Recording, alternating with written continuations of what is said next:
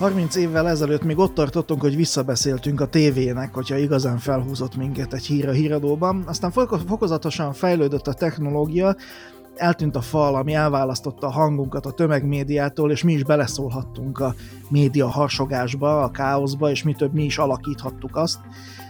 Most azonban meg lehet, hogy visszatérünk a 30 évvel ezelőtti állapotba, manapság ugyanis a mesterséges intelligencia már képes arra, hogy önmagával beszélgessen lényeges témákról, mi több, ebből egy értékelhető és fogyasztható podcastet is csináljon. Finta Márk vagyok, a Napunk újságírója, húsvérember, ezt hozzá kell tennem, és itt vannak velem vendégeim, szintén húsvéremberek, Keleti Artúr kibertitok jövőkutató, és Hernádi Zsolt mérnök, utóbbi gyerekkori barátom, akinek eszébe jutott, hogy mi lenne, hogyha csinálnak vagy készítene egy olyan podcastet, amit teljes mértékben mesterséges intelligencia valósít meg, a beszélgetés résztvevői is mesterséges intelligencia által megformált avatárok? Jól mondom, Zsolt? Nevezzük őket így, igen. Így van, és hát készült ebből egy magyar nyelvű, azt hiszem, hogy először van ilyen, hogy magyar nyelvű mesterséges intelligencia podcast beszélgetés. Ez egy több részes sorozat, fenn van a Spotify-on is, meg lehet egyébként hallgatni, majd mellékeljük a linket a podcastnek a leírásába, illetve az erről szóló cikkbe. És arról kérdeznélek rögtön először, Zsolt, hogy jutott neked egyáltalán ilyesmi eszedbe, hogy összeeresz mesterséges intelligencia avatárokat, hogy beszélgessenek dolgokról. Ez kíváncsiság, vagy szeretnéd, hogy felébredjen a Skynet, vagy hogy gondoltad ezt? Gyakorlatilag én napi szinten használom a munkámba a ChatGPT alkalmazást, mind a munkámba, mind a mindennapi életbe, akár e-mailek írásához, akár szöveg, kivonatok, összefoglaló készítéséhez, és ugye itt egy alkalmazáson keresztül érjük el ezt a GPT modellt, ugye, ami ezekre a különböző kérdéseinkre, vagy feladatainkra választ ad, de azt láttam, hogy ez a modell ez elérhető ilyen programozott módon is, úgynevezett API eléréseken, vagy API eléréseken keresztül, amikor is nem egy számítógépes program előtt ülve egy embernek válaszol, hanem másik számítógépes programoknak a kérdéseire, vagy ő által adott feladatokra ad megoldást, vagy választ. És én ezt ki akartam próbálni, de azt láttam, hogy ahogy én a mindennapi életben ezt tök jól használom, ez céges környezetben, ahol energetikával foglalkozunk, és vannak különböző szoftveres megoldásaink, ott is jól tudnánk használni ezeket a modelleket, bekötve a saját programjainkba. És én azt gondoltam, hogy ugye játszva tanul könnyen az ember, úgyhogy ha valamiféle ilyen játék keretében ezt kipróbálnám, összeraknék vele valamit, akkor viszonylag gyorsan, hasznosan meg tudnánk tanulni, használni ezeket a modelleket. És így jött az ötlet, hogy mire lehetne használni.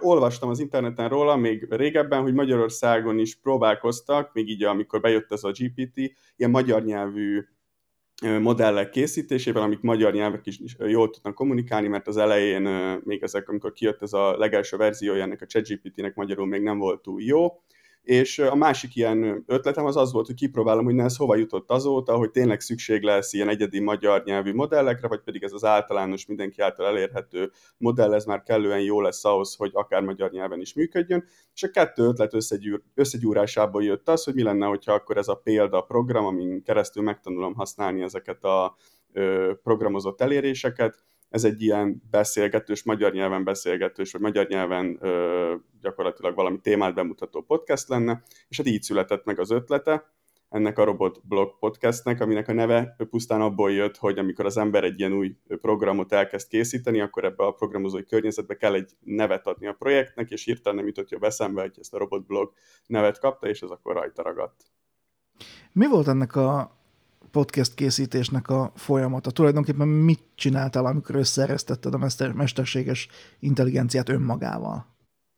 Gyakorlatilag az egésznek az elvi működése az úgy néz ki, hogy ez akárcsak amikor ténylegesen leülünk ezelé a ChatGPT alkalmazás elé, úgynevezett utasításokat vagy promptokat adunk neki, és ugyanígy működik ez az alkalmazás is, hogy van egy kezdeti promptja, ami megkéri ezt a GPT-4-es modellt, GPT-4 turbo modellt, ami november 11-én jött ki, tehát egy elég friss dolog, hogy készítsen egy podcast struktúrát, és ezt a podcast struktúrát gyakorlatilag elemenként rakja össze, illetve legelején találjunk ki hozzá egy témát.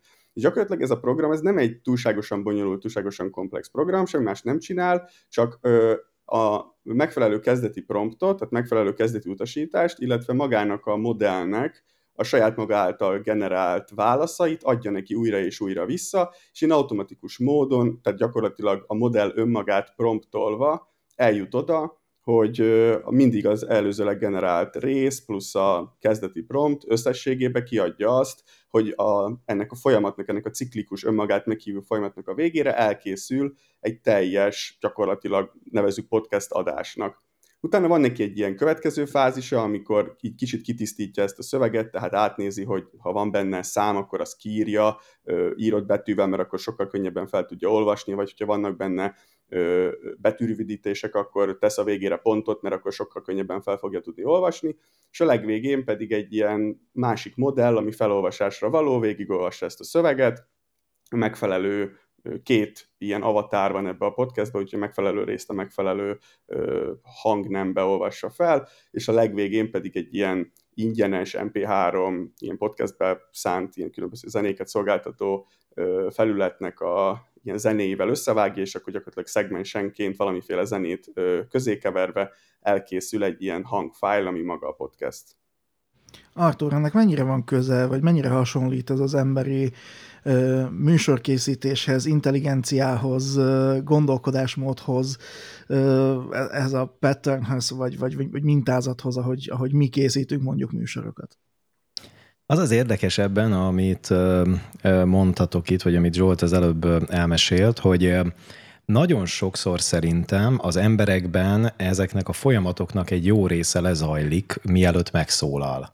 Tehát tulajdonképpen az ember is egy kicsit magát promptolja, ha úgy tetszik, mert az agyában egy csomó kérdés folyamat zajlik, amikor megszólal, és az az érdekes ezekben a neurális hálózatokban, hogy tulajdonképpen a nagyon hasonlóan működnek, vagy sok szempontból hasonlóan idézőjelben mondom, gondolkodnak, mint az emberek, csak mi emberek ezt nem így szoktuk csinálni. Tehát amikor valaki megszólal, akkor azt feltételezzük, hogy végig gondolta, amit mondani fog, körbenéz, hogy éppen hol van, tehát mondjuk mit tudom, most egy tévéstúdióban ülök, és vagy egy politikus vagyok, és kérdeznek, vagy egy interjún vagyok, vagy egy munkainterjún vagyok, és most akkor mi az, amit nem szabad mondanom, hogy mit tudom én, amúgy nem szeretek dolgozni, és nem is ide akartam jönni, és hasonlók. Tehát, hogy ezeket végig gondol, és utána kimondja. És tulajdonképpen ez, amit Zsolt az előbb leírt, ez ennek a folyamatnak majdnem a lemodellezése egy mostani képességű nyelvi modellel, annyi kis csavarral, hogy azokat a hiányosságokat, amiket itt mondtál az előbb, a számok, meg a pontozás, meg a nem tudom micsoda, azoknak a kijavítását tulajdonképpen ezt még így gépileg kell megtenni, illetve azt nem tudom, hogy a felolvasó modellel volt-e gondod, de azért a hangsúlyozás, meg a középpontozás, meg nem tudom, mikor mit, hogy hangsúlyoz, mikor mit mond, ott még lehetnek gondok ezekkel. De alapvetően ez nagyon hasonlít arra, hogy amúgy az emberek csinálnak dolgokat. Hallgassunk most bele egy rövid bejátszó erejéig, hogy hogyan is néz ki ez a podcast, illetve mire is lehet számítani a mesterséges intelligenciától. Ez az egyik résznek az űr és a Mars kutatás címmel futó résznek az eleje. Hallgassunk most bele.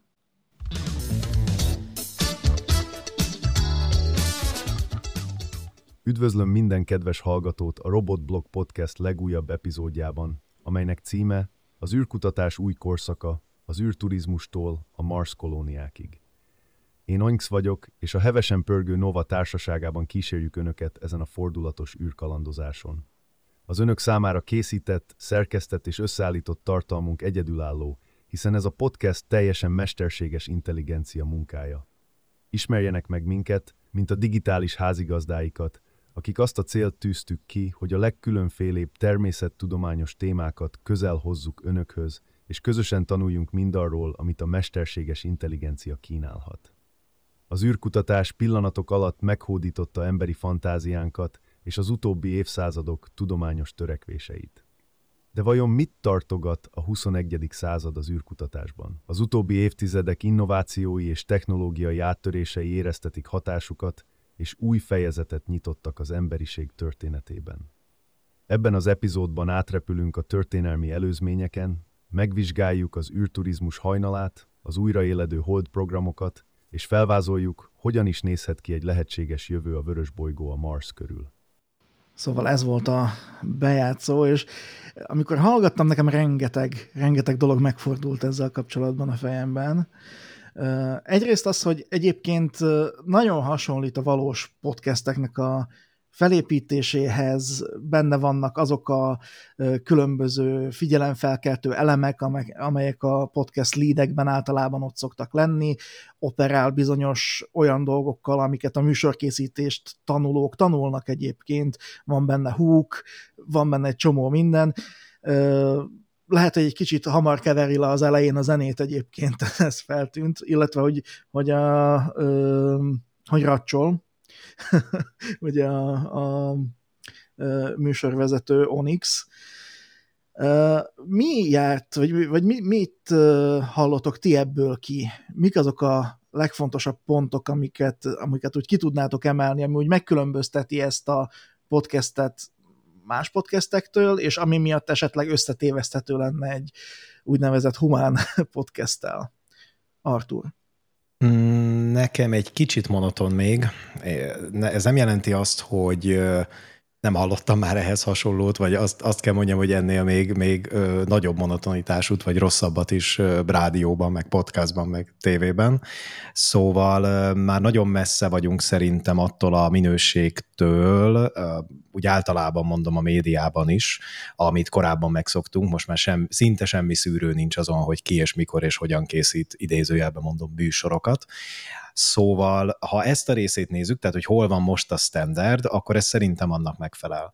Nekem egy kicsit az élénksége az kevés még, tehát én úgy szívesen paprikáznám fel a dolgot, egy kicsit gyorsabban, egy kicsit több intonációval, egy kicsit nagyobb mozgással a hangban föl le, az nekem azért hiányzott, illetve a podcast olyan szempontból egy hálásabb műfaj, hogy a legtöbb podcastban nincsen gyakori szóváltás, tehát itt is legalábbis egyelőre nem kezdtünk el mondatonként beszélgetni, és abban azért a mesterséges intelligenciának még vannak kihívásai, amikor ilyen helyzetekkel találkozik, de egyébként nekem tulajdonképpen tetszett, és azt is hozzá kell tennem, és itt viszont szerintem a mesterséges intelligencia vezet, vagy legalábbis az átlagnál jobban teljesít, és fog teljesíteni, és ez most is kijött, hogy sokkal jobban tudja struktúrálni azt, amit mondani akar, sokkal kevesebbet hibázik, vagy egyáltalán nem hibázik, és nagyon tudatosan tudja mindig felépíteni tartalmilag azt, hogy mit, mikor kell mondani, és miért kell mondani.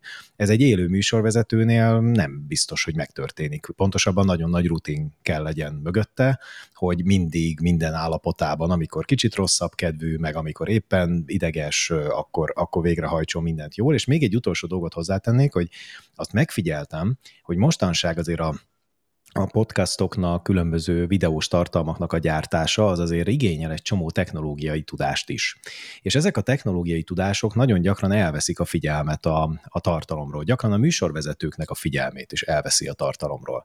És azért akkor, amikor mondjuk nézünk egy élő streamet mondjuk az interneten, akkor azért szerintem így megengedhetőbb bizonyos egy-két dolog, hogy most egy kicsi kimaradás van, most nem figyelt oda az ember, nem fejezett be egy mondatot.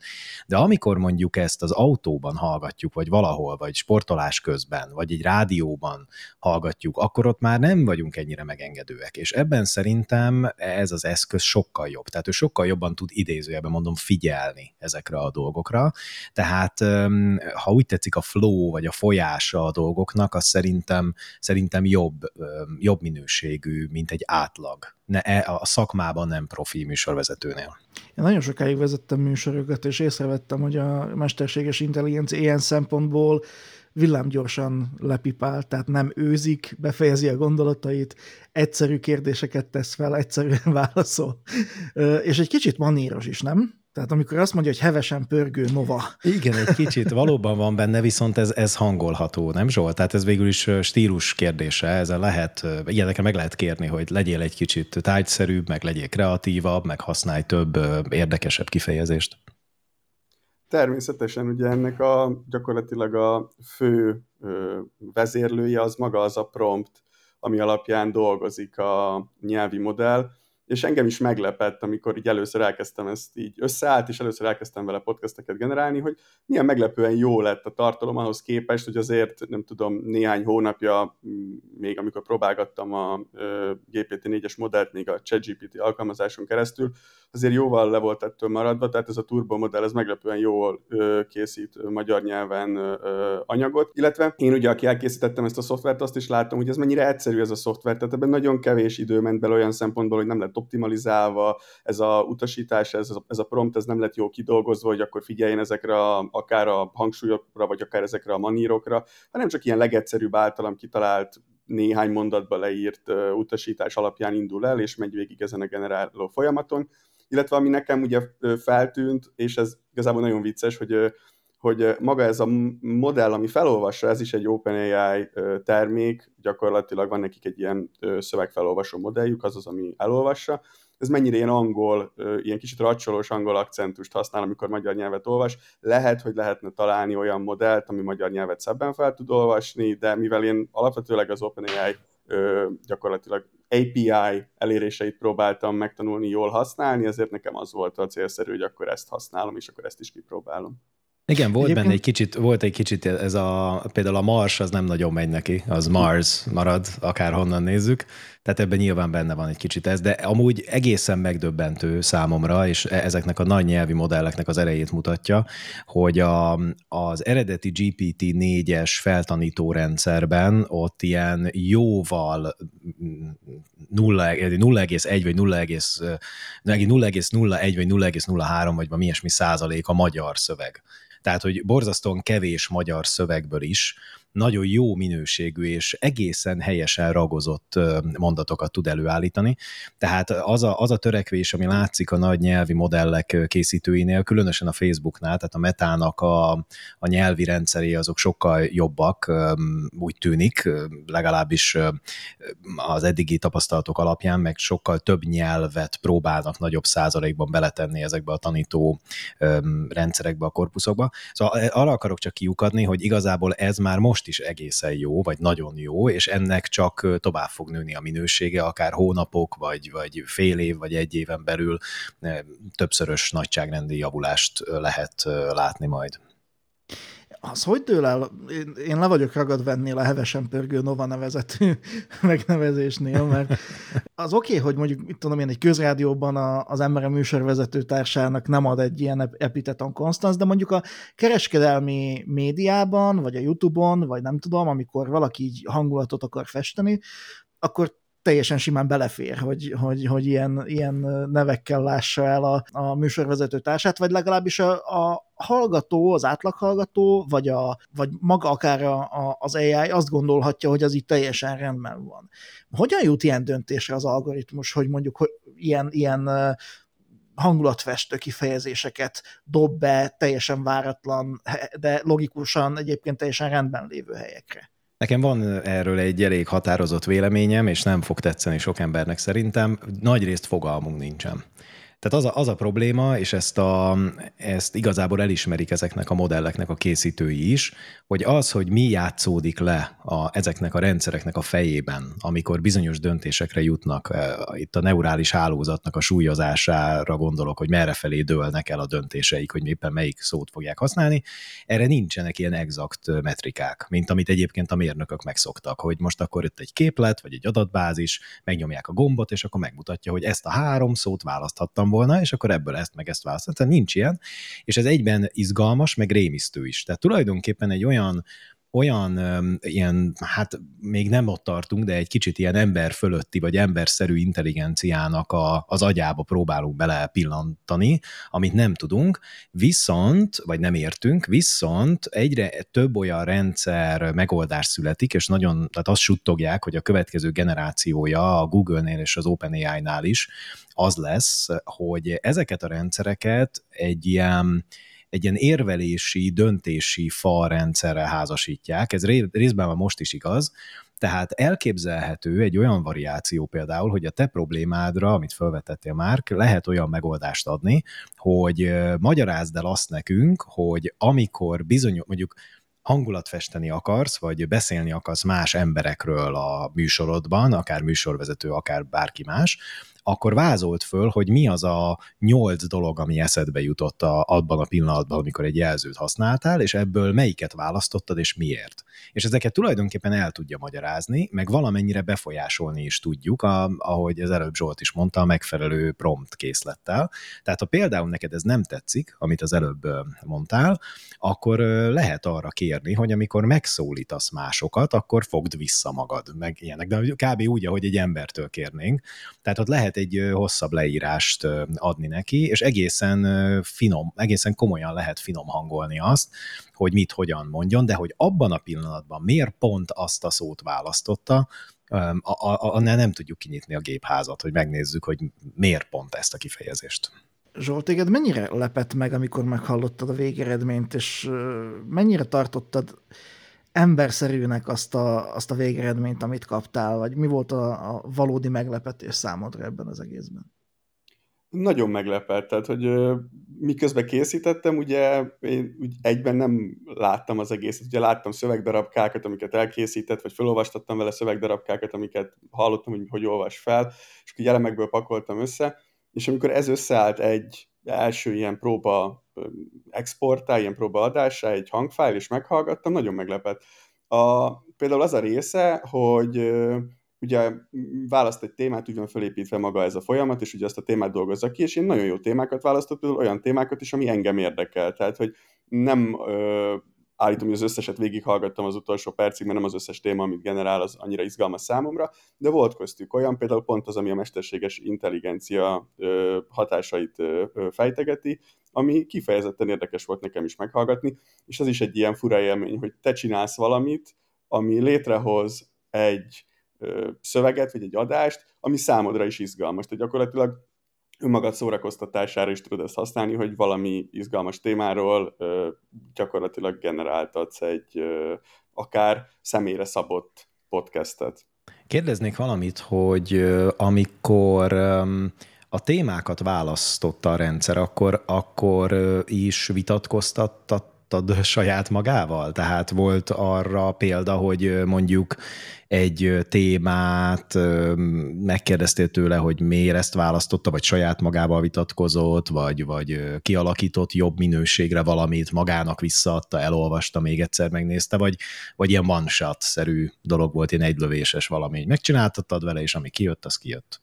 Jelenleg ilyen one-shot módon működik, tehát az elején választ egy témát, és akkor azt kezdi el tovább boncolgatni, gyakorlatilag ilyen podcast szegmensekre szedi szét, és a szegmenseket kezdi el utána gyakorlatilag legenerálni, és ezeknek a szegmenseknek az összeállításából készül el, nyilván átvezetésekkel, hogy akkor lássa, hogy pontosan mit csinált előtte, hogy lehet azt kötni a következő szegmenshez, ilyen átvezetésekkel készül el a teljes podcast szöveg. Nagyon érdekes, csak azt akarom hozzátenni, hogy ez már így is tök jó minőségű, de most azt azért elképzelhetik a hallgatók, hogy ha mondjuk ezt egy ilyen módszerrel, amit az előbb kérdeztem, még tovább finomítja az ember, tehát azt mondja neki, hogy figyelj, akkor most még ezt nézd meg még egyszer, olvas hozzá még ezt meg ezt, meg nézd, itt van még nem tudom hány darab PDF az adott témáról, amit ugyanúgy meg lehet vele kerestetni, és azt mondod neki, hogy nézd, csak ezt is még tedd bele, légy szíves, és így finomítsd, de akkor még ennél is sokkal jobb minőség érhető el. Tehát már ez is fantasztikus. Tényleg, amit Zsolt mondott, ez nekem is napi élmény a mesterséges intelligenciánál,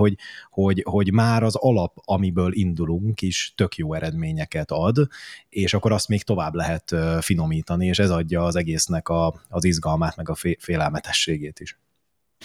Számomra éppen az volt az érdekes és félelmetes, ahogy hallgattam, belehallgattam egy-két adásba, hogy nem csak tudásközvetítésről szólt az a podcast, hanem bizonyos dolgokat meg is próbált, mint hogyha kiérvelni, legalábbis úgy éreztem, hogy kiérvel bizonyos dolgokat. Nyilvánvalóan itt is hozzányúl a saját adatbázisához, és megpróbálja ezeket a dolgokat szétszálazni és egymás mellé helyezni, de azért az félelmetes, hogyha az ember belegondol, hogy az emberi érvelési technika az voltak éppen olyan egyszerű, hogy a gép teljesen adaptálódni tud hozzá, és fel tudja venni ezeket a mintázatokat. Ez számotokra meglepő, vagy ez tulajdonképpen a gépi tanulásnak a természetes velejárója? Amit mondtál, abban sok minden keveredett, nem ilyen szakmai szempontból mondom, hanem inkább így logikailag.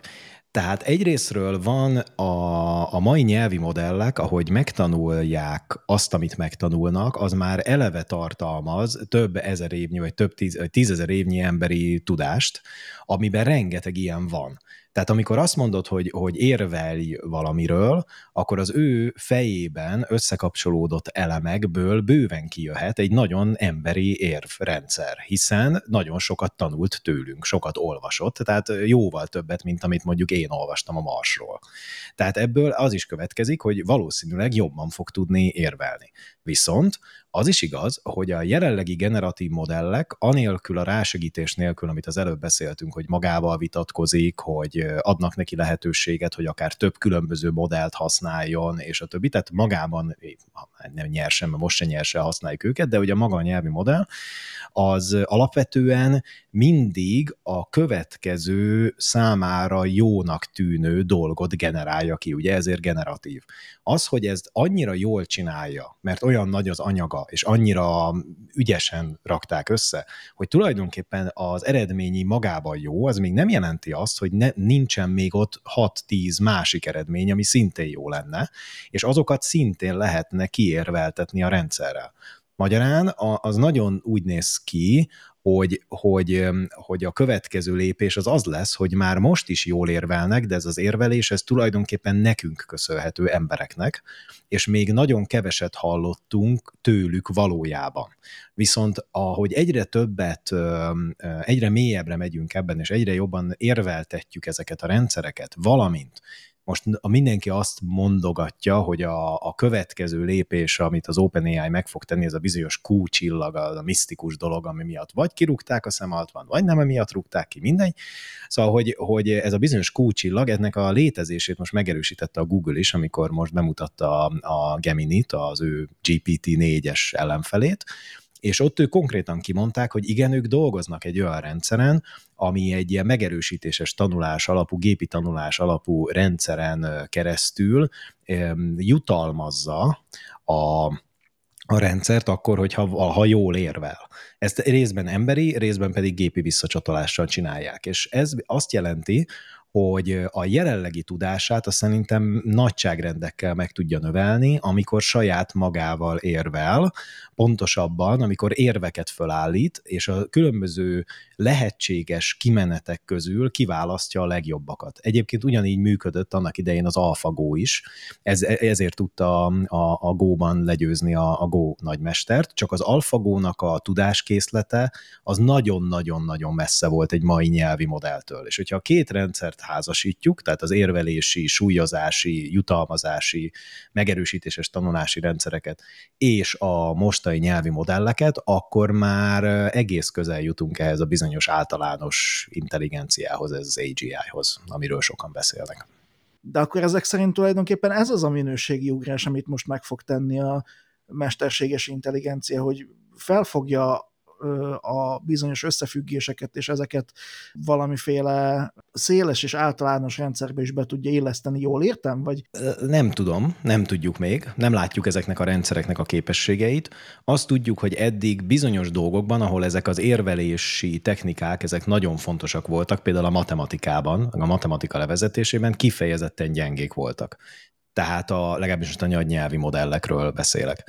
És úgy tűnik, hogy ezzel a technikával viszont, ezzel az érvelési, megerősítéses tanulási és jutalmazási ilyen döntési technológiával, volt is egyébként a a több ilyen tanulmány, ami ezt a bizonyos lépésről lépésre chain of thought, tehát ilyen gondolatlánc témát feszegette. Úgy tűnik, hogy ennek a bevetésével az érvelési képessége az önmagával vitatkozó AI-nak, és az önmagával vitatkozó AI-nak az érvelési képessége az nagyon-nagyon komolyan megnő, és azt viszont csak a kutatók, akik most már ilyen rendszereket csinálnak, azt látják, hogy ennek milyen képességei vannak, de az elég sokat elmond, hogy valószínűleg egy ilyen rendszernek a képességeit látván ijedtek meg az OpenAI-nak a belső kutatói, és akkor írták azt a bizonyos levelet a boardnak, aminek lehet, hogy köze volt az OpenAI-nál zajló melodráma kialakulásában. Tehát most minden kutató azt fontolgatja, hogy melyik lépés az, ami elhozza ezt a bizonyos általános mesterséges intelligenciát. És még egy dolgot gyorsan hozzátennék, az pedig az, hogy itt most szövegről beszéltünk végig, de valójában ezek a rendszerek, ezek már multimodálisak, ami azt jelenti, hogy értik a képet, értik a hangot, és a Gemini-t úgy tréningezték, hogy a Google-nek az új modelljét, hogy a videót is értelmezni fogja. És ebből viszont az következik, mert minden kutató azt mondja, hogy ezeknek a nyelvi modelleknek jelenleg, vagy ilyen alapmodelleknek az a legnagyobb problémája, hogyha csak szövegből építkezik, akkor bizonyos dolgokat nem tud.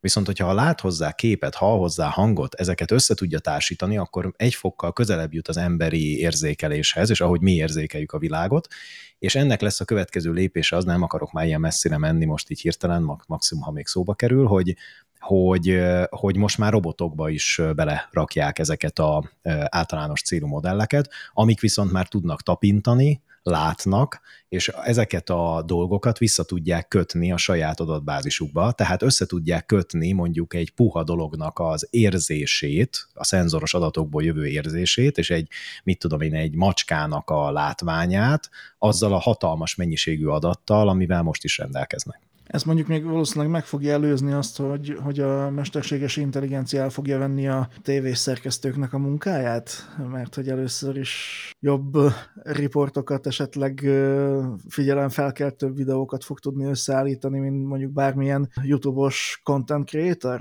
Vagy a kreativitás itt még az a plusz adag, vagy a plusz hozzávaló, ami ezt izgalmasabbá teszi. Tényleg, Zsolt, hogyha tovább kísérletezel ezzel, akkor lehet, hogy ilyen irányba indulsz majd? Magával ezzel a gyakorlatilag ilyen podcast vagy tartalomgyártással akkor szeretnénk tovább kísérletezni, hogyha megint lesz valami műszaki újítás, tehát hogy nem tudom, kijön egy újabb modell, amit megint szívesen kipróbálok. Inkább most ilyen egyéb képességekkel, ugye beszéltünk ezekről a multimodális képességekről, ezekkel próbálok kísérletezni, hogy szuperálnak ezek a különböző modellek, hogyha képet kell feldolgozni, és most is van egy ilyen hobby projekt, az egyik barátommal közösen csináljuk, ahol azon dolgozunk, hogy ha egy ember napját mondjuk végigvesszük kamerával, és felbontjuk ezt a felvételt képekre, az a OpenAI modellben mi dolgozunk, az még nem tud videót feldolgozni, úgyhogy mi képekre bontjuk föl, és ezt ellátjuk timestampekkel, tehát időbélyegekkel, és megfelelően promptoljuk, akkor milyen módon tudja trackelni egy embernek a napját egy ilyen modell, hogy tud gyakorlatilag egy ilyen everything trackert, egy mindent követő alkalmazást hogy lehet készíteni, ami gyakorlatilag lehetővé teszi azt, hogy bizonyos metrikákat készít a viselkedésedről, nem tudom, hányszor ittál kávét, vagy mit tudom én, mennyi időt töltöttél tévézéssel, illetve lehetőséget nyújt arra is, hogy felkérdezd a napodat, vagy az elmúlt időszakodat, hogy mik történtek, kivel találkoztál, vagy milyen dolgokat talál benne. Persze ez még a jövő, tehát ez még egy nagyon ilyen távoli cél, de nagyon izgalmas játék kipróbálni, hogy ezt a távoli célt, ezt a mai eszközökkel, így a valóságban, mert egyszerű módon, mert nyilván ugye ez csak egy hobby projekt, hogyan lehet lehozni, és ez mennyire reális, vagy hova tudunk ezzel eljutni ilyen házi körülmények között. Úgyhogy most ilyen pillanatban ez az az irány, amivel kísérletezek tovább. Nekem egyébként egy régi ötletem, vagy régi gondolatom ez, amit most mondasz. Én magamban a use case-t úgy fogalmaztam meg, hogy mit is mondtam a kőművesnek 3 hete arról, hogy az ablakot hova kell rögzíteni. Tehát, hogy és ez igazából idáig az volt a legnagyobb akadály ehhez, hogy rögzíteni bármit lehet. Tehát most már ott tartunk a technikával, hogy pláne hangot, azt akár egész nap rögzíthetsz, az bőven van kapacitás.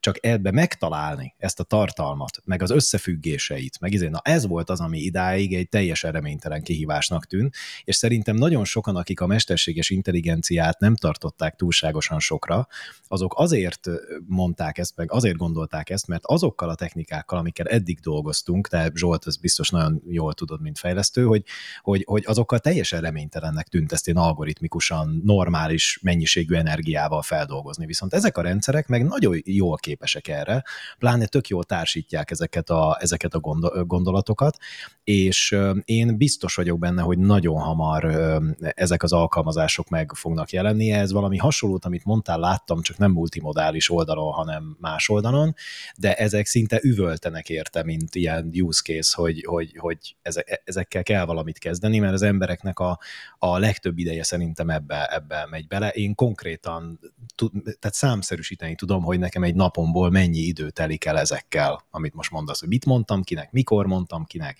mit csináltam hányszor, stb. Sőt, ennek még az a reménye is megvan, most egy kicsit úgy messzire szaladtam attól az alkalmazástól, amit mondasz, hogy végre kimutatható, hogy mondjuk egy társadalom, vagy az embereknek egy jó része, aki mondjuk ezt az alkalmazást használja, amit fejlesztetek, az mennyi időt tölt hülyeségekkel például, vagy mennyi időt tölt bürokráciával, vagy mennyi, és akkor onnantól kezdve már nincs mese, tehát amikor mondjuk azt mondja egy állam, hogy ő megoldotta a dolgot, mert bárhova be tudsz menni, bármit el tudsz intézni, és kimutatható egyébként egy ilyen szoftverrel, hogy az emberek amúgy egy egész évben, nem tudom, 2 hetet foglalkoznak adminisztrációval, vagy lehet, hogy egy hónapot, vagy mit tudom én, akkor egy csomó dolog szerintem ott lesz, és olvasható, és mérhető, és optimalizálható. Tehát nekem totál laikusként kapásból eszembe jut 10 olyan terület, ahol ezt fel lehet használni. Kezdve a saját munkámtól, mint újságíró, aki egyébként rendkívül utál interjúkat átírni, mert iszonyatos mennyiségű munka megy bele, és nagyon könnyen leegyszerűsíthető, mondjuk például akár ezzel is. De mondjuk akár a rendőrség térfigyelő kamera elemzéseinél is borzasztóan hasznos tud ez lenni, abban az esetben, amikor meg tudja különböztetni önmagától a lényegest a lényegtelentől. Ez tulajdonképpen az egésznek a kulcsa, hogy erre kell rámenni, hogy felfogja, hogy mi a lényeges és a lényegtelen, és automatikusan el tudja ezeket különíteni? Ez a logika mögötte? Nem tudom, Zsolt, ti hogyan tervezitek most ezt a rendszert? Mert ez, amiket már közelőbb mondott, az erre abszolút képesek ezek a rendszerek, minden így hangolás kérdése, de mondjuk akkor hadd kérdezek, még egy dupla fenekű lesz a kérdésem, hogy attól nem féltek, hogy miután nem vagytok rendvédelem, ezért az Európai Uniós AI tervezet az így keresztbe szúrja az egész ötletet? Egyelőre ez egy nagyon korai fázisban lévő, csak tényleg egy hobbi projekt, igazából arról szól, hogy kipróbáljuk, hogy mire képesek ezek a rendszerek, mire képesek ezek a modellek. Én azt gondolom, hogy egyrészt ez ilyen adatkezelés, adatvédelem oldaláról egy ilyen őrület, és belegondolni is rossz, hogy itt ez milyen kérdéseket vet fel, úgyhogy ezzel a részével egyelőre nem annyira foglalkozok, hanem inkább azt akarom megérteni, hogy hol tartanak ezek a rendszerek, milyen képességeik vannak ma, mi az, amit tényleg a gyakorlatban lehet belőle használni, és látva a fejlődésüket és a fejlődésük irányát és sebességét, vajon mennyire gyorsan jutunk el milyen fázisba, mikor érünk el oda, hogy tényleg van egy általános megoldásunk, ami az egész életünket feldolgozza, és akár bizonyos munkákat ki tud váltani, és mik a köztes lépések. És persze rengeteg tényleg megszámlálhatatlan use case felhasználási terület van, de itt is egy ilyen játékos ismerkedés zajlik, hogy megértsük, hogy mi az, amit már ma meg lehet csinálni, és hát ugye látjuk a piacon is, hogy jelennek meg hasonló eszközök, például nemrég az AI PIN nevezetű, azt hiszem valami ilyesmi neve van, a Humane cég, vagy Humane cég dobta a piacra, hogy gyakorlatilag egy ilyen mobiltelefon helyettesítő eszköznek szánják, ilyen beépített projektor van benne, meg kamera, és egy nagyon hasonló megközelítés az is, hogy gyakorlatilag egy állandó asszisztens az ember életébe. Nem tudom, hogy tényleg alkalmas egy mobiltelefon kiváltására, vagy ez a jó irány, de azért látszik, hogy sokan gondolkoznak ezen, és nyilván jó otthon lenni azokban a témákban, ami ilyen forró téma, és gyakorlatilag a legmodernebb technológiákat használja, és fantasztikus dolog, hogy gyakorlatilag akár hobbiként elérhetőek ezek a technológiák bárki számára, aki egy kicsit is tud így a programokkal bánni. Nekem van egy nagyon érdekes, Nekem van egy nagyon érdekes, ugyanezen a szálon futó ilyen mini projektecském, amiben akármikor belefutok egy általam bonyolultnak ítélt szituációba, képek formájában például, vagy valami olyanba, amit egy kép alapján elég nehéz kitalálni, akkor általában megkérdezem, attól függ, hogy éppen melyik modellel dolgozom, megkérdezem erről a véleményét, és eddig nagyon kevés olyan dolgokkal találkoztam, amiben beleakadt volna, ami nem ment volna neki. Most mondott nektek ilyen példákat, ami tehát teljesen felfoghatatlan, tiszta sci-fi, hogy ilyen egyáltalán létezik. Mondjuk lefotóztam a bevásárló csomagomat fölülről, és megkérdeztem az aktuális modellt, ez azt hiszem pont egy GPT-4-es modell volt, hogy mondja már el, hogy mi van a bevásárló kosaramban. És egy dolgot nem talált el, arról meg egy kicsit elbeszélgettünk, és utána rájött, hogy igen, az egy ketchupos üveg fölülről. De tehát, hogy erre nem tanította senki. Tehát ez nem egy erre tanított megfigyelő kamerarendszer, ami kifejezetten csomagoknak, tartalmának átnézésére van, hanem ez egy általános célú rendszer, és egészen megdöbbentő, hogy mire képes. Mondjak nektek egy másik példát, nemrég tartottam egy ilyen workshop-szerűséget egy élelmiszer kereskedelemmel foglalkozó láncnak, és csak úgy demóból kipróbáltam ezt a GPT rendszert, mármint hogy az OpenAI-nak lehet csinálni ilyen önálló kis GPT modulokat saját magadnak, ugye ez azt jelenti, hogy te megeteted a saját információiddal, kiteszed mindenki számára elérhetően, ha akarod, vagy csak magad számára, vagy a kollégáid számára, és akkor ők tudnak interakcióba lépni egy adott nyelvi modellel, ami egy bizonyos feladatra specializáltan felkészített, és kapott hozzá adatokat is. És azt próbáltam ki, hogy odaadtam ennek a modellnek, ennek az adott élelmiszer láncnak a reklámújságjából 4 oldalt.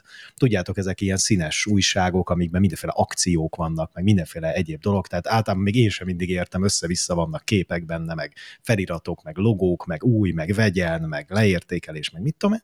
Odaadtam neki ezt, és az volt a feladata, hogy ebből ajánljon mondjuk akciókat nekem, vagy hogyha valamit én szeretnék megfőzni, akkor mondja meg, hogy mondjuk ebben az ajánlatban van-e olyan, amit érdemes nekem ehhez megvenni.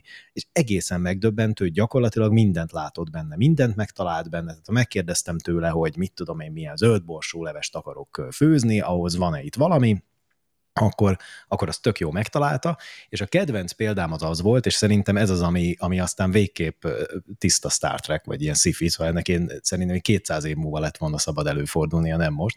Az meg az volt, hogy fogtam egy képet, és ennek a modellnek odaadtam egy vajról, hogy tessék, itt van, nem is dobozos, hanem csak az asztalon volt így földarabolva. És így mondtam neki, hogy ilyen van-e akcióban. És akkor erre azt mondta, hogy nem, ilyen nincsen akcióban. És akkor megkezdtem, hogy de hasonló sincs. És azt mondja, hogy de van, például van egy margarin, ami mit tudom én, 60% ilyen, meg olyan, meg amolyan, és most ennyibe kerül. És mindez úgy, hogy egy 4 oldal PDF-ből olvasta ki. És fölismerte a képen, hogy ez egy vaj, arra is rájött, hogy nincsen vaj az ajánlatban, mert csak margarin van, úgyhogy erre a kérdésre az a válasz, hogy nincsen vaj, de amikor azt mondtam, hogy valami hasonló, akkor képes volt fölfogni, hogy igen, van egy ehhez hasonló dolog, mert a margarin hasonlít a vajhoz. Tehát ez őrület. Tehát mondom, ilyennek nem lenne szabad léteznie. És ezért gondolom azt, hogy ez a fajta képesség, ez olyan messzire vezet logikailag, hogyha ezért lelkes a legtöbb fejlesztő, aki már rátette a kezét erre, és elkezdett vele dolgozni, ez olyan messzire vezet, hogy gyakorlatilag a határa csillagos ég. Tehát ezzel szinte bármit meg lehet csinálni, ha ezeket a rendszereket összekapcsoljuk egymással. Artúr, olyan kérdésem lenne még hozzád, hogy azt látom, hogy az OpenAI cég, így főleg ugye a nemrég kialakult botrány között egy kicsit utánolvastam, hogy azt tűzte zászlajául, hogy megalkotja ezt az általános mesterséges intelligenciát, ezt az úgynevezett AGI-t, és hát látva, hogy mióta én elkezdtem használni magát ezt a ChatGPT-t, 2022 végén jelent meg ugye az első verzió, és mondjuk egy évvel később, összehasonlítva, hogy mennyit fejlődött, úgy hajlamos vagyok elhinni, hogy tényleg képesek lehetnek viszonylag rövid időn belül alkotni valami ilyesmit, amit ők úgy definiálnak, ha jól értettem, hogy egy olyan szoftveres megoldás, vagy egy olyan modell, vagy modellek kombinációja, ami képes gyakorlatilag helyettesíteni egy olyan munkaerőt, aki egy számítógép mögött ülve távolról dolgozik, tehát ugyanúgy képes feladatokat kapni, azokat egyben elvinni, megoldani, visszajönni a megoldással, tanulni abból, hogyha hibázott, vagy hogyha valami nem működik. És a fejlődést látva könnyen el tudom hinni, hogy akkor ide el lehet jutni viszonylag rövid idő alatt. A másik oldalon viszont azt is látom, hogy bizonyos területeken meg ilyen elképesztő szenvedés van, tehát évek óta azzal hitegetik az egész világot, hogy itt jövőre már önvezető autókkal lesz tele az utca, és egy egyszerű feladatot, amit 17 évesen 30 óra alatt megtanultunk, gyakorlatilag évek alatt több 10 millió dollárból fölépített cégek képtelenek megoldani, és hogy az meg egy kicsikét a másik irányba billent engem, hogy lehet, hogy akkor itt van egy ilyen túlságosan nagy öröm amiatt, hogy lett egy gyakorlatilag eszközünk, ami szövegből szöveget tud generálni, vagy esetleg képből le tudja írni, hogy mi van rajta, de hogy igazából elérni azt a szintet, amikor valaki akár távolról egy számítógép mögött ilyen remote workbe dolgozik, azért ez egy sokkal komplexebb dolog, és erről érdekelne a véleményed, hogy időtávban te ezt hova látod, vagy mit gondolsz, hol tartunk ezen az úton, és mikor reális az, hogy már nem csak ilyen szűk feladatokra, hanem ilyen általános feladatokra is megszólítható eszközt kapunk. Az az érdekes, hogy ennek a bizonyos AGI-nak, ez az Artificial General Intelligence, ugye ez a rövidítése, és ezt hozzátenném, hogy ez különbözik az ASI-tól, ez az Artificial Super Intelligence, tehát mielőtt még valaki itt azt gondolja, hogy ez a bármi, amit most az előbb leírtál, ez az embernél sokkal-sokkal okosabb valami. Tehát az első cél az az, hogy az ember szintjéhez megfelelő dolgot készítsenek. Szóval, hogy az AGI az mit is jelent, már ebben is komoly vita van a kutatók között. Mindenki máshova teszi ennek az általános célú, vagy általános mesterséges intelligenciának a képesség szintjét. Csak hogy értsétek, hogy itt milyen különbségek vannak. Valaki azt mondja, hogy embodiment nélkül, tehát anélkül, hogy egy eszközbe, egy robotba beletegyünk egy ilyen modellt, és az a saját szenzorain keresztül érzékelje a világot, és mehesse jobbra-balra, és fölfoghassa, hogy hogyan működik a világ, anélkül nincsen AGI. Tehát, hogy az emberi képességeket nem lehet úgy másolni, vagy nem lehet emberhez hasonlónak hívni valamit, ami nem hasonlóan érzékeli a világot, mint az ember. De hogyha ezt félretesszük, és azt mondjuk, hogy mondjuk ez nem biztos, hogy annyira kötelező mutatvány az AGI-hoz, akkor én azt gondolom, hogy egyre nehezebben lehet jósolni. Ez abból is látszik, hogy azok, akik nagy magabiztossággal, komoly kutatók még ilyen 10 évre tették ennek a rendszernek a megjelenését, azok kb. Ilyen 2-3-4 havonta, negyedévente, évente fölülértékelik ezt, és egyre közelebb húzzák ezt. Tehát most már komolyabb kutatók szájából is elhangzott a pár év, valaki szájából a 3 év, az 5 év, tehát hogy gyakorlatilag egy teljesen felfogható, belátható távolságban vannak ezek a rendszerek.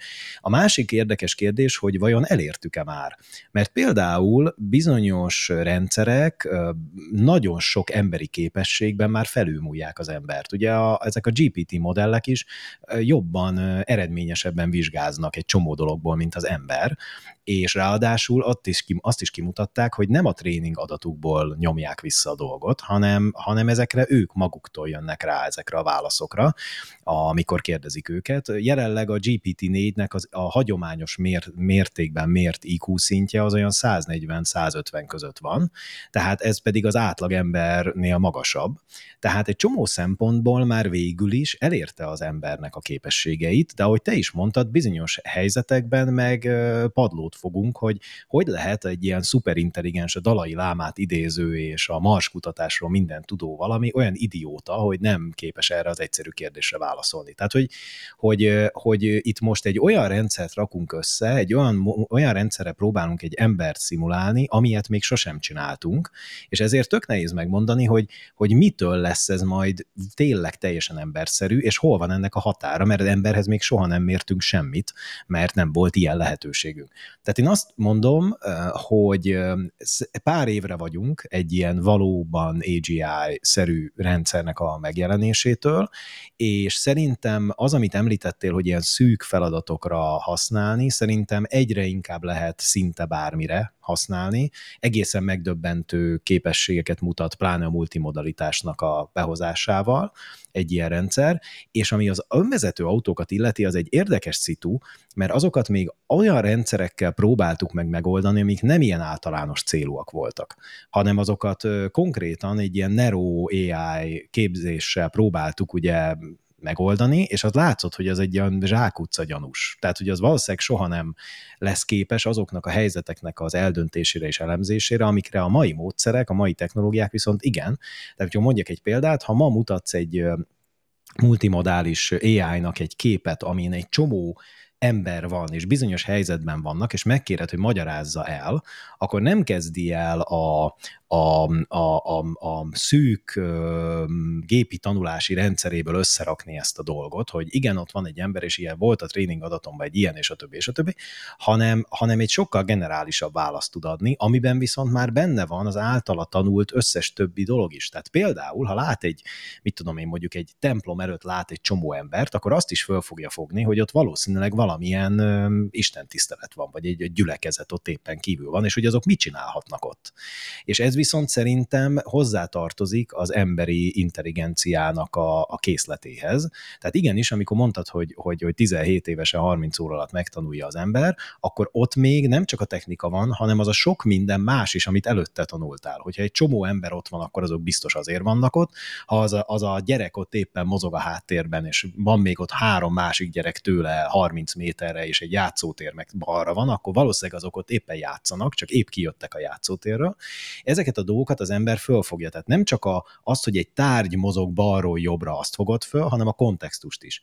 És ezért én nagyon remélem, hogy ezek az általános célú rendszerek pont a kontextusnak a gyors felismerésével képesek ilyen helyzetekben helyesebb döntést hozni, meg gyorsabban, mint az ember. Szóval nekem az a jóslatom, hogy szerintem nagyon sok ilyen problémát meg fognak oldani ezek az általános modellek, és egy pár év múlva már szerintem a szakmáknak egy jó részében komoly kérdésként merül fel, hogy a mesterséges intelligenciával esetleg valakit vagy helyettesítenek, vagy fejlesztik, és akkor egy utolsó gondot még ez, hogy a nagyobb bajt én nem abban látom, hogy ezeket elérik-e ezt a szintet ezek a rendszerek, hanem abban látom, hogy hol húzzuk meg a határt abban, hogy egy embert milyen szintig lehet fejleszteni egy ilyennel, és honnantól számít már valami gépnek.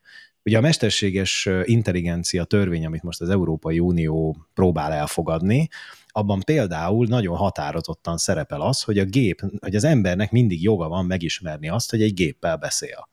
És ez nagyon jó hangzik, tehát ez olyan, mint a világbéke, hogy mindenki akarja. Persze, hát én meg akarom ismerni, hogy egy géppel beszélek. De mi van akkor, hogyha mondjuk mi itt beszélgetünk egy ilyen stúdiókörnyezetben, és mondjuk amit én mondok, annak az 50%-át egy gép generálja. Akkor én most még ember vagyok, vagy gép? Vagy akkor te mit kezdesz azzal az információ, hogy de ki van írva alulra az Artúr neve mellé, hogy AI Enhanced? És akkor mi van? És akkor meg fogsz engem kérni, hogy figyelj Artúr, vegyél már vissza az 50%-ból, legyen már csak 30, mert szeretnék belőle többet kapni. Tehát hogy én ebben látom inkább a veszélyt, hogy mivel ilyennel még nem találkoztunk, ezért nagyon nehezen tudjuk pláne jogilag definiálni ehhez a hozzáállásunkat, és hogy elérjük mi ezt az AGI-t, persze, csak hogy amikor használjuk, akkor hogyan viszonyulunk ehhez, és ebbe beletartozik az a fejlesztés is, amit mondtál. Például az rendben van, hogy én meg tudom mondani a kőművesemnek, hogy mit mondtam neki 2 héttel ezelőtt, de mi van akkor, amikor ezt a saját feleségemmel csinálom? Mondjuk azt mondja a nejem, hogy figyelj Artúr, ezért már 3-szor kértelek meg, hogy vidd le a szemetet a héten, és akkor azt mondom, hogy nem, csak egyszer kértél meg. Tehát akkor mi történik? Vagy amikor azt mondod, hogy emlékszel, hogy milyen kedvesen mondtam neked, hogy nem tudom, hogy tavaly a nyaraláskor, hogy jó lenne már a gyerekeket beiratni, és akkor azt mondom, hogy nem mondtad a tavaly a nyaraláskor egyetlen egyszer sem. Itt a bizonyíték, tessék, az AI. Na, akkor mi van? Tehát érted? Ez veszélyes, nagyon. Az az érdekes ebben az egészben, hogy 30 évvel ezelőtt ugye még visszabeszéltünk a tévének, most már a tévé fog nekünk visszabeszélni nem sokára. Nagyon szépen köszönöm Keleti Artúr kibertitok jövőkutatónak és Hernádi Zsolt fejlesztőnek, mérnöknek, hogy itt volt velem ebben a rendhagyó podcastben, amit élő húsvér emberekkel rögzítettünk, igaz a technológia lehetőségeit kihasználva. Ez a napunk kísérleti technológiai podcastja volt. Támogassátok és hallgassatok és olvassatok minket. Sziasztok!